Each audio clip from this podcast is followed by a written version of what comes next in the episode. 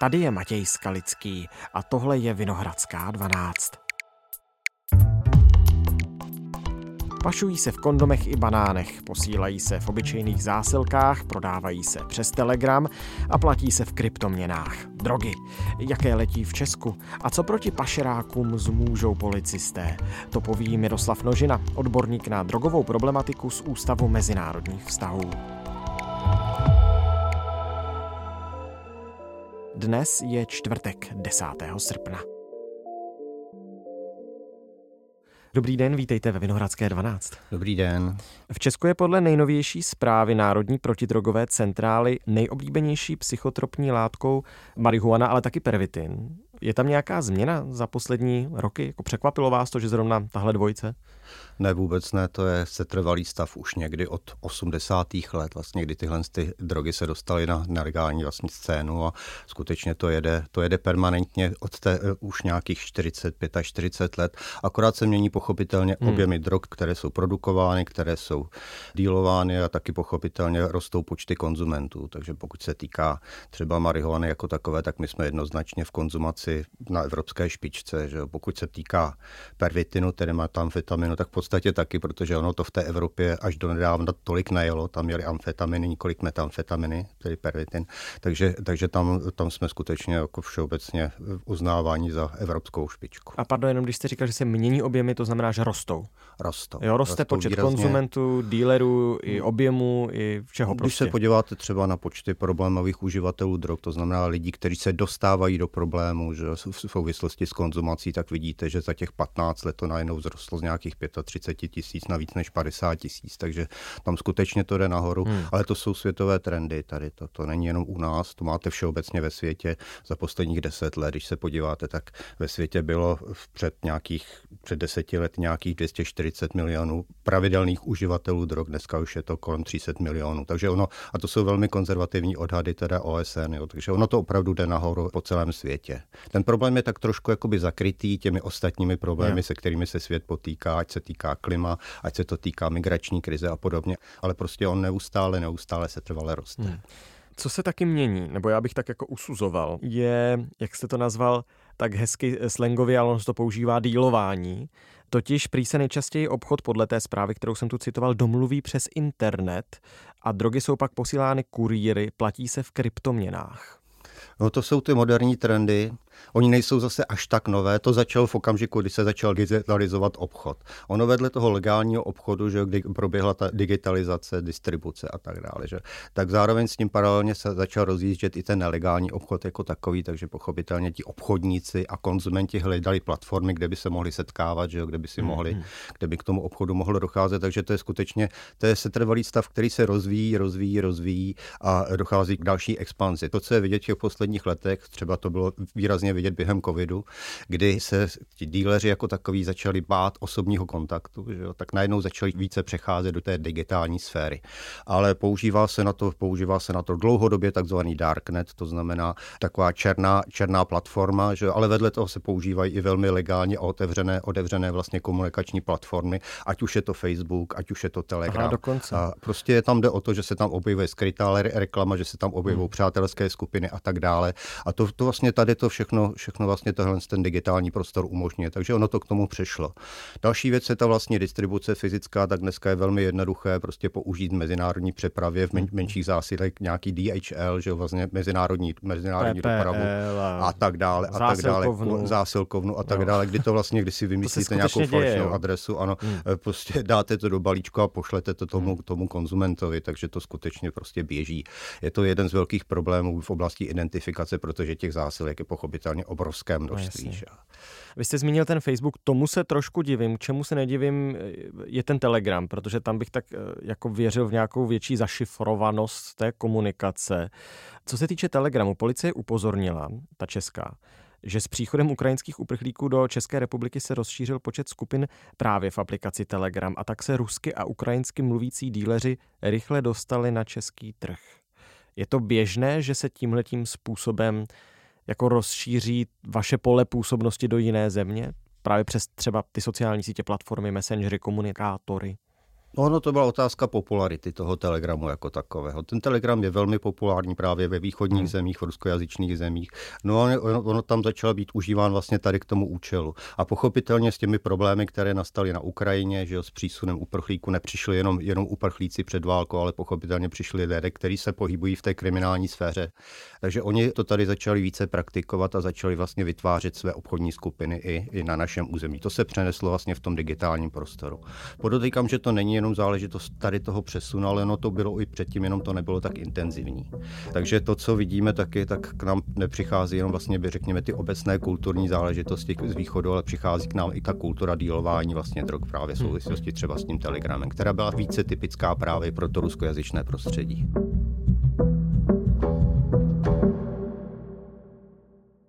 Zmiňovali jsme pervitin a zmiňovali jsme marihuanu. Oboje dvoje se v Česku pěstuje, respektive vyrábí, anebo to je taky příklad drog, které sem se musí dovážet? No my jsme v podstatě v těchto dvou excelujeme. produktech excelujeme a jsme velmi soběstační. Že? Ono, když se podíváte na kanabis, že, tak to je vlastně úžasná bylina, ta vám vyroste úplně všude. Že, to jako to hodíte někde na smetiště, ono to tam prostě vyroste. Jo, takže to je velmi snadné jako získat, velmi snadné vypěstovat, kdekoliv v květináči za oknem. Že, a je to velmi snadné také zpracovat, to stačí vysušit, že máte vlastně, že máte kouřící materiál. Takže to se tady děje a dělo předtím běžně. Mm-hmm. Druhá věc je, že se pochopitelně vylepšila kvalita, to znamená, že po otevření hranic k nám najednou začali lidé, kteří jezdili jako turisté třeba do Nizozemí, tak nám začali dovážet speciální semínka, ať to byla kan- ve větším množství cannabis indica, která tady byla jenom v malých množstvích, protože když se v těch 80. letech vybírala třeba ze zenek ptačího zobu, která se dovážela mm-hmm. z Indie. Mm-hmm. To distribuoval národní podnik Osiva, že ty toxikomani to z toho ptačího zobu vybírali a rozdávalo se to mezi přáteli jako prostě jako semínka ceny zlata. Aha. To se změnilo, pak se, protože když dojedete někde do Amsterdamu, tak si tam koupíte prostě pitlíček, pitlíček dneska, že jako kvalitního kanabisu. Takže to začalo, takže se tady u nás objevily třeba potom i docela tvrdé odrůdy, jako je Sinsemila, která má velmi vysoký obsah THC, že jo, takzvaný skunk. A potom se začaly k nám dovážet technologie, to bylo tak zhruba velmi kolem roku 2000, takzvaná hydroponie, hydroponní technologie, pěstování pod lampami a tak dále, zase to k nám přišlo. Takže se to zvětšilo, ten objem, zvětšila se kvalita. Pokud se týká pervitinu jako takového, tak ten se u nás vyráběl a vyrábí dnes vlastně v takových dvou formách.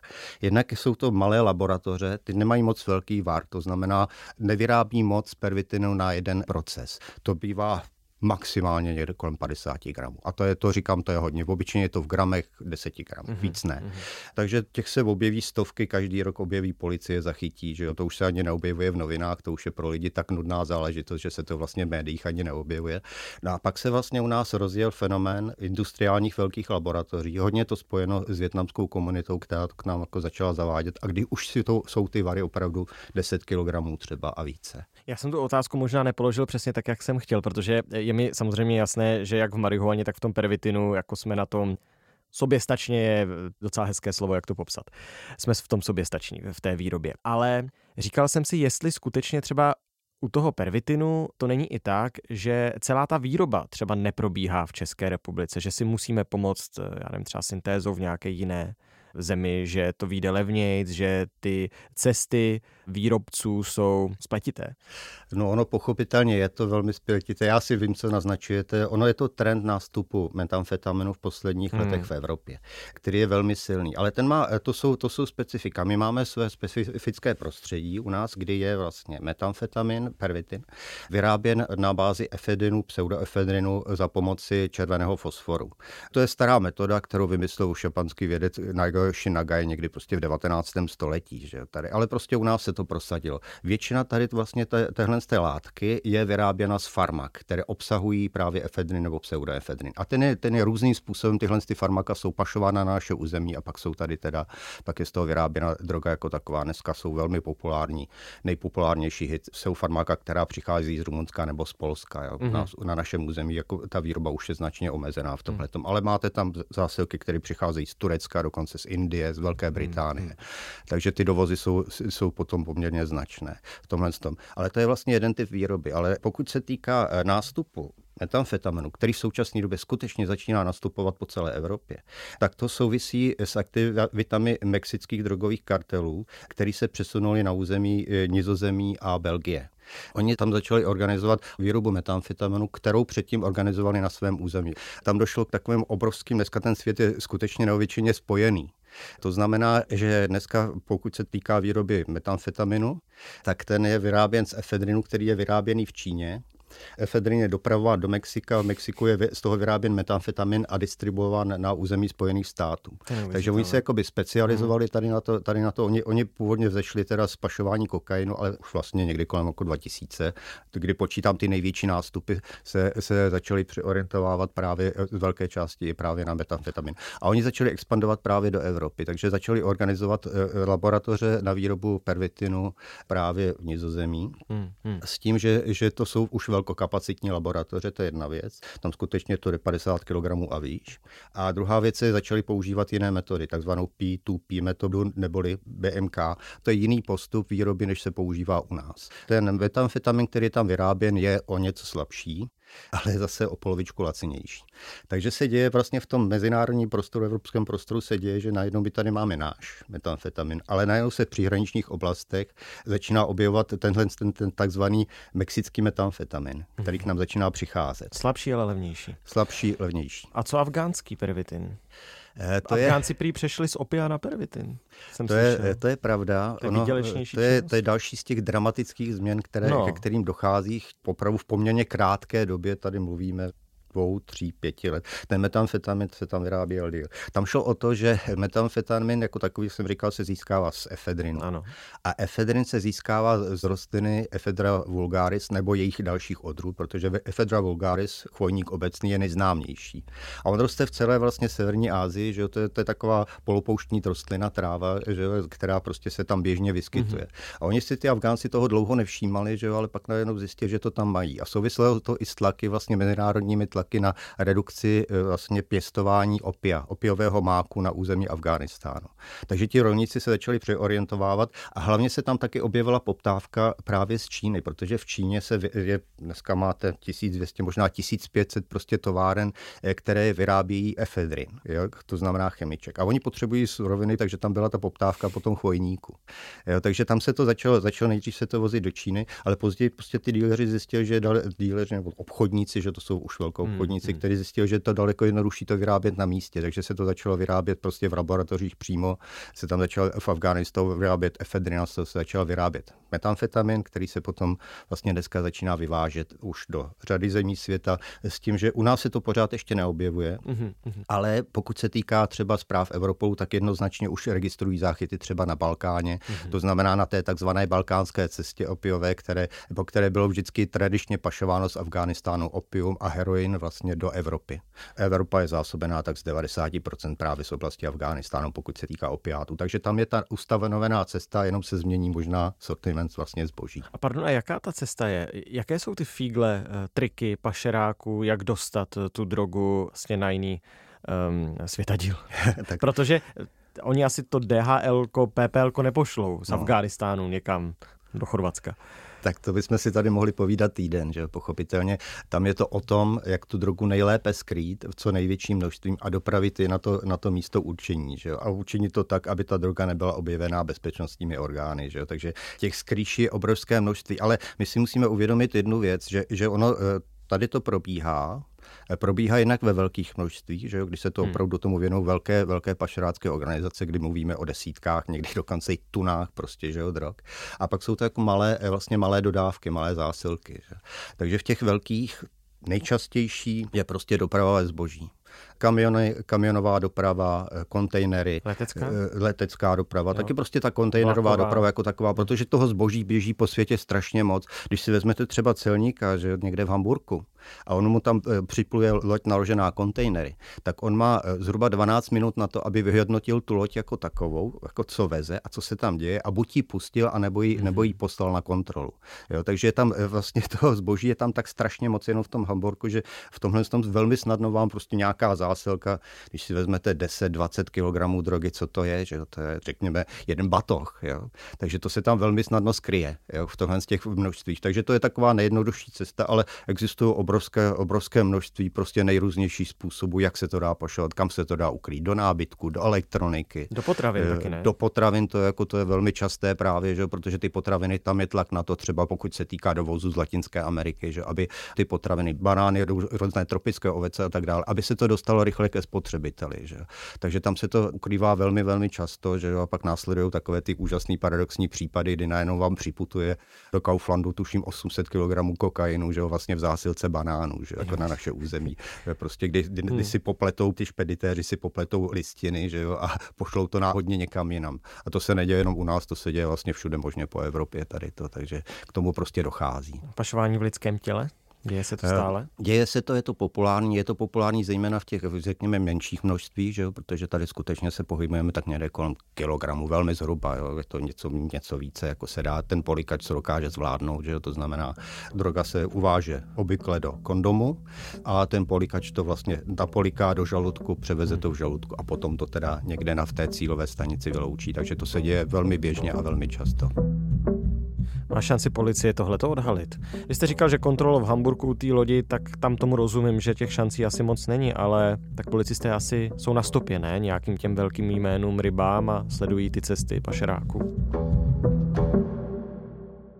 Přesně tak, jako tady k tomu dochází, ta policie prostě na tom pracuje a pracuje na tom různých úrovních od toho pouličního dealingu až teda po té odhalování těch špičkových obchodníků, že jo, těch organizací. Ta policie na tom prostě, prostě dělá, jako ne, že by nedělala, že jo, jako naopak třeba v tomhle v souvislosti s Českem můžeme říct, že prostě ta česká protidrogová policie, že nějaká národní protidrogová centrála prostě patří opravdu k evropské špičce. Jo. Oni to dokážou zachycovat, dokážou komunikovat s partnery a tak dále. Ale stejně v tom v těch globálních objemech drog, které prostě se po tom světě pohybují, tak ty, ty velmi optimistické odhady hovoří, že se zachytí tak 70%. Jo. A to, to Fakt, mluvím jo, o jenom... velmi optimistické. Hmm. Počítám, že to bude ještě, ještě méně. A může to váznout třeba i na nějaké jako mezinárodní spolupráci mezi těmi policisty, nebo ta je na dobré úrovni, že spolu dokáží eh, ty vyšetřovatele komunikovat a sdílet ty informace? Já myslím, že to, že to je otázka spíš pro to NPC, třeba u nás nebo pro nějaký Europol, hmm. ale v podstatě to vypadá tak, že, že třeba v prostoru Schengenu ty policie dneska že jo, to opravdu eh, komunikují hladce, že jo, mají ustavenou prostě výměnu informací na dožádání a tak dále. Tam to běží velmi dobře. Máme velmi dobře nastavenou třeba spolupráci přes hraniční s Německem. Jo, tam opravdu tam, tam to jde, ale jakmile se dostáváte dál, dostáváte se třeba nevím, někam do Větnamu že, nebo do Afghánistánu, že. tady v tom, tak tam už to pochopitelně vázne. Že. Tam už to, tam je to horší, tam to prostě ta komunikace neběží, neběží, jak by měla. Takže, nebo někde do Afriky, dneska je Afrika jako velkým vlastně takovým transitním územím drog, že. takže tam skutečně ta spolupráce je nulová nebo velmi malá. A z vaší zkušenosti je to i tak, říkal jsem si, jestli by se policisté nemohli dopátrat těch drog, kdyby sledovali pašerácké cesty pro obchod s bílým masem, se zbraněmi, jestli to nejsou spojené nádoby, že když se vysleduje obchod se zbraněmi, tak ta trasa, ty kontakty, ty konexe budou totožné a máme i ty drogy. Tak ono je to ve spoustě ohledů i naopak. Ono to začalo třeba drogami a pak se po stejných trasách začaly pašovat zbraně, nebo se hmm. tam, nebo dneska se vel, je velmi populární, že se pašují přírodní produkty. To znamená wildlife, to wildlife crime, to znamená, uh, jo. to znamená produkty, zvířata, hmm. rostliny, jo, různé, hmm. různé vlastně přírodniny jako takové. Takže to, tam se to velmi napojilo, protože v podstatě těm lidem, kteří to organizují, těm je do značné míry jedno, jestli se jedná o drogy nebo jakékoliv jiné zboží. Tam jo, jde prostě o to, je nám to jedno. Je nám to jedno, tam jde v podstatě o to, aby jsme vydělali dostatečné, aby jsme měli dostatečně velký zisk. Takže to je základní takový ten motiv organizovaného zločinu, proč se to dělá, proč se dělá tenhle ten obchod. Takže tam se to velmi často kombinuje, že jo, v tom. Dneska, když se podíváte třeba, se mluví o Africe, když se podíváte na oblast prostě, že jo, severní Afriky, že jo, tak co přesto přechází, tak tam skutečně je to velmi namíchané. Jo. Tam, jsou, tam to při, přichází tam eh, vlastně migranti, které, kteří jsou pašováni, že jo, nelegálními kanály a mezi tím tam prostě přichází zásilky zbraní, že jo, a mezi tím tam prostě přicházejí drogy, které se dneska přes Afriku třeba pašují do Evropy z Latinské Ameriky. Co dělat, aby z těch 7 a 10 nebo až 10% bylo 15 nebo 20? Těch záchytů? Já myslím, že v těch záchytech toho už zase až se tolik neustojí. Řekl bych, že, že prostě ono opravdu, jestli chceme proti tomu problému nějak jako účinně zasahovat, tak my se musíme daleko víc obracet k tomu konzumentovi než k tomu člověku, který se snaží tu cestu přetnout. Jo. Tam to prostě je, tam je obrovská díra v tom, že skutečně ta naše společnost se, se, se obrovsky schemizovala. Že jako my prostě jsme zvyklí na to, že na té chemii žijeme, na těch chemikáliích žijeme a jsme zvyklí na tom, že když do sebe prostě nalhadujeme nějakou koncentrovanou chemii, takže nám to nějakým způsobem vylepšuje život. Jo? A tady v tomhle tom prostředí se velmi těžko, že když existuje poptávka tady po těch látkách, že tak se velmi těžko proti tomu bojuje. Že? Takže tam, myslím, tam je spíš to klíčové řešení. Ty policisté, dejme tomu, se snaží, se snaží udělat svůj kus práce ale jenom, jenom prostě na té policejní restrikci to v žádném případě nejde. Musí tam být na tom trhu jako takové, musí tam být snižování poptávky, to znamená, musí si to uvědomovat sami lidi. Tam je potom cesta, když se to jde potom propojí dohromady. Tam, kde nebude poptávka, nebude ani nabídka. Výsledku. Moc zajímavé povídání, děkuji za něj. Taky děkuji za pozvání. Tohle už je všechno z Vinohradské 12, z pravodajského podcastu Českého rozhlasu. Dnes s Miroslavem Nožinou, odborníkem na drogovou problematiku z Ústavu mezinárodních vztahů. Probrali jsme nové trendy v prodávání drog i nelehký boj policistů s výrobci, dílery a pašeráky. Další náš díl uslyšíte už brzy. Pravidelně vydáváme nové epizody krátce po půlnoci. Od 6 od rána jsme pak na webu i rozhlas.cz a po desáté dopolední nás vysílá Český rozhlas Plus. To jen tak pro připomenutí, poslouchat a číst nás můžete kdykoliv a kdekoliv chcete. Naslyšenou zítra.